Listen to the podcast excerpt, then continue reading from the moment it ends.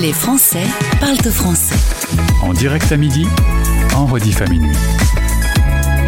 Expat pratique. Une fois n'est pas coutume, dans Expat pratique, on va s'intéresser aux non français, aux non francophones même, qui veulent apprendre cette jolie langue qui, paraît-il, n'est pas très facile à apprendre. Je sais pas, moi je suis né, euh, je parlais français, donc c'est beaucoup plus simple. Bonjour Alice. Bonjour. Alors c'est vrai que c'est dur cette langue française quand on est non francophone. On, on a du mal à, à comprendre toutes les subtilités de la langue française. Oui, alors comme pour euh, pour toute langue, toute langue va avoir sa subtilité. Euh, le français a un peu cette réputation d'être difficile.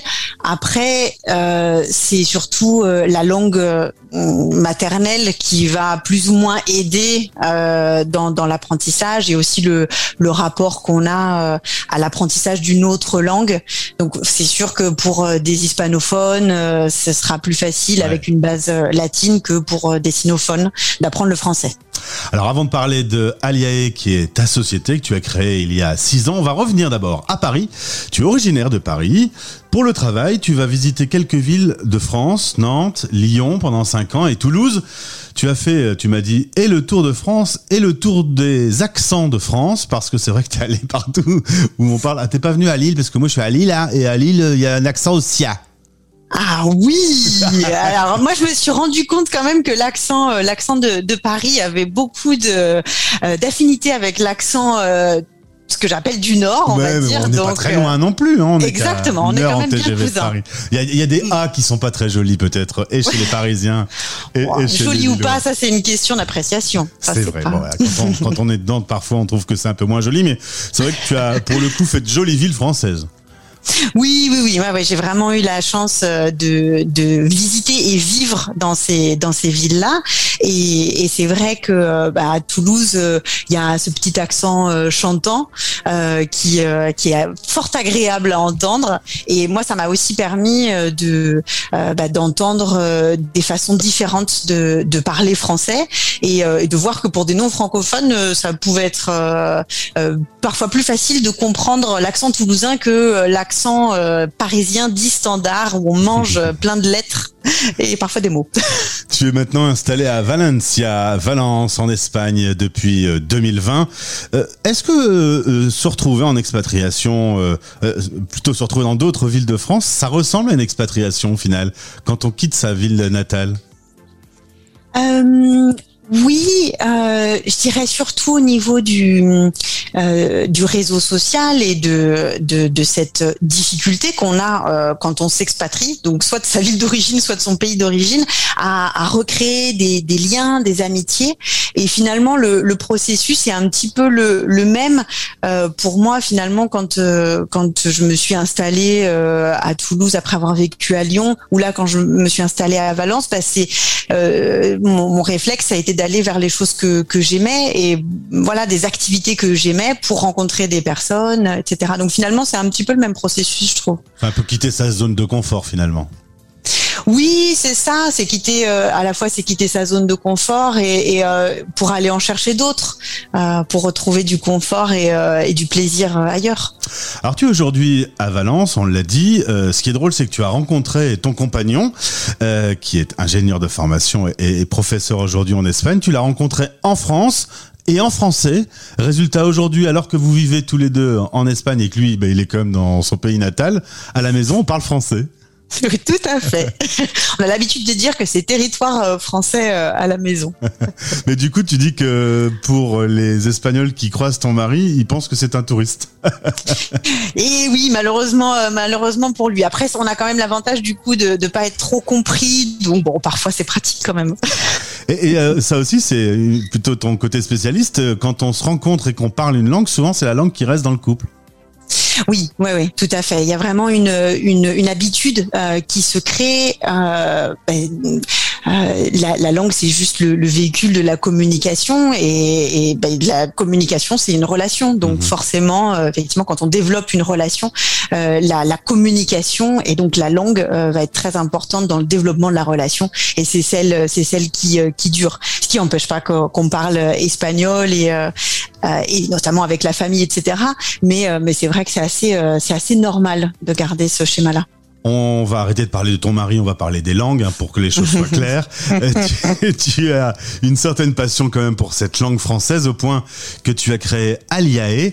Alors on va tout de suite expliquer Alice d'où vient Aliae. C'est un mélange euh, de, d'un terme latin et d'un mot espagnol qui est ton prénom en, en, en, en Pologne, pardon, en polonais. Ton prénom en polonais. Oui, oui, oui. Euh, Alia, c'est euh, le diminutif de Alicia en polonais parce que j'ai fait euh, j'ai vécu pendant quelques mois à Cracovie et, euh, j'ai tellement adoré cette cette expérience et euh, j'avais beaucoup aimé la, la langue que j'ai essayé d'apprendre mais qui est vraiment pas facile. Quand on parle de langue difficile le polonais en est bien une. Et, et, donc à partir de, de Alia bah, il y avait aussi ça faisait beaucoup sens par rapport à la racine latine qui veut dire autre. Alia ça veut dire autre et donc pour moi ça a été vraiment ça avait du sens de de créer, euh, de nommer mon activité comme euh, un pont vers l'autre et euh, la façon de rentrer en communication avec l'autre. Alors ton but, c'est d'aider les non francophones à découvrir et à bien parler cette langue française. Euh, comment tu t'y prends en fait? Comment tu peux arriver à, à, faire comprendre cette cette langue et ses subtilités, ces toutes ces exceptions qu'on a aussi que j'ai toujours moi-même pas toujours compris? euh, alors, mon, mon objectif, euh, c'est vraiment d'accompagner les personnes à être elles-mêmes en français. Euh, et, et, donc pour ça, en fait, on part des personnes. Euh, moi, je, je, je, pars des objectifs de, de la personne, euh, de ce qu'elle a envie de faire, besoin de faire. Parfois, euh, voilà, on a besoin d'apprendre une langue euh, par, par nécessité. Euh, parfois, il y a aussi une envie. Et donc, moi, je pars de, de cette envie. Qu'est-ce que la personne est? Qu'est-ce qu'elle veut être? En français dans son pays francophone. Euh, et c'est à partir à partir de là que euh, euh, moi je vais créer après des, des supports pédagogiques. Ça c'est mon histoire à moi donc avec des supports euh, pédagogiques, euh, des situations. Je vais créer des situations euh, pour qui qui, qui se collent vraiment à, à l'objectif de la personne, aux situations qu'elle va rencontrer. Et à partir de là, en plus, bah, c'est quand même un très bon moteur. C'est très motivant pour pour les personnes parce que savent exactement dans quelle situation elles vont pouvoir l'utiliser. Elles vont le réutiliser très rapidement. Et c'est ça qui va vraiment permettre de de bien intégrer la langue et de se l'approprier comme un vrai outil personnel euh, pour euh, pour la personne. C'est vrai qu'en partant de ces desiderata, on a plus de facilité peut-être à, à, apprendre et à devenir bon dans ce qu'on aime. C'est une, bonne, une, excellente idée. Euh, c'est long pour quelqu'un qui voilà qui va venir s'installer en France et qui veut être un peu à l'aise. Il faut s'y prendre combien de temps à l'avance? Bah, toute la question, ça prend, ça prend longtemps d'être soi-même. c'est toute une vie de toute façon. Donc voilà, tout dépend de l'objectif. Qu'est-ce que voilà, qu'est-ce que je me fixe comme objectif? Est-ce que euh, est-ce que c'est pouvoir être un expert ou une experte dans, dans mon domaine de professionnel alors que je suis complètement débutant? Oui, ça va prendre très longtemps. Si après on est plutôt dans une logique de perfectionnement, qu'on a déjà très bien appris le français. Euh, mais que ce sont plutôt des subtilités euh, et que euh, l'objectif va être d'être capable de d'appliquer ces subtilités dans un domaine très précis. Bah, là, ça peut être plus rapide pour pour nous et si tout le tout l'enjeu est de bien définir l'objectif pour bien calibrer et que ce soit vraiment adapté. Donc c'est long, ça dépend. Ouais, c'est vrai que ma question n'était pas forcément, c'est vrai. Ça dépend de, son objectif. Euh, je me disais un truc, tu parles combien de langues du coup? Parce que alors déjà, ça fait le français, ça fait l'espagnol. Je suppose qu'il y a un petit peu d'anglais aussi, voilà. Exactement, oui, oui, que j'ai appris en plus euh, plutôt assez spontanément, naturellement enfant. Donc, euh, c'est une langue qui est très forte pour moi. Euh, j'ai appris l'italien. Euh, en plus, avec c'est une langue avec laquelle j'ai un, un, une relation affective très forte. Euh, parce que vraiment, c'est une langue très belle et ça, c'est très important aussi pour apprendre une langue. C'est c'est est-ce qu'on la trouve belle ou pas? donc, l'italien et un petit peu de polonais. Voilà, mais vraiment le, polonais. Alors je l'aime beaucoup aussi, mais c'est tellement dur que euh, j'ai pas pu dépasser le niveau débutant. C'est quand même huit fois plus de langue que moi. Déjà pas. Alors euh, tu as eu aussi une autre idée parce que ben voilà, tu t'es dit je vais parler dans un micro. Je, je peux comprendre qu'on ait envie de le faire et tu t'es lancé dans un podcast. Comment et quand mettre l'accent circonflexe. Euh, Qu'est-ce que ça veut dire Kezako en français euh, Il y a plein de déclinaisons comme ça. Comment écrire peut-être? J'ai jamais su moi-même non plus. Il faut vraiment que je m'inscrive chez toi. Euh, tu as créé ce podcast qui s'appelle donc Moi-même en français. C'est un prolongement de ce que tu fais avec les personnes, offert à tous.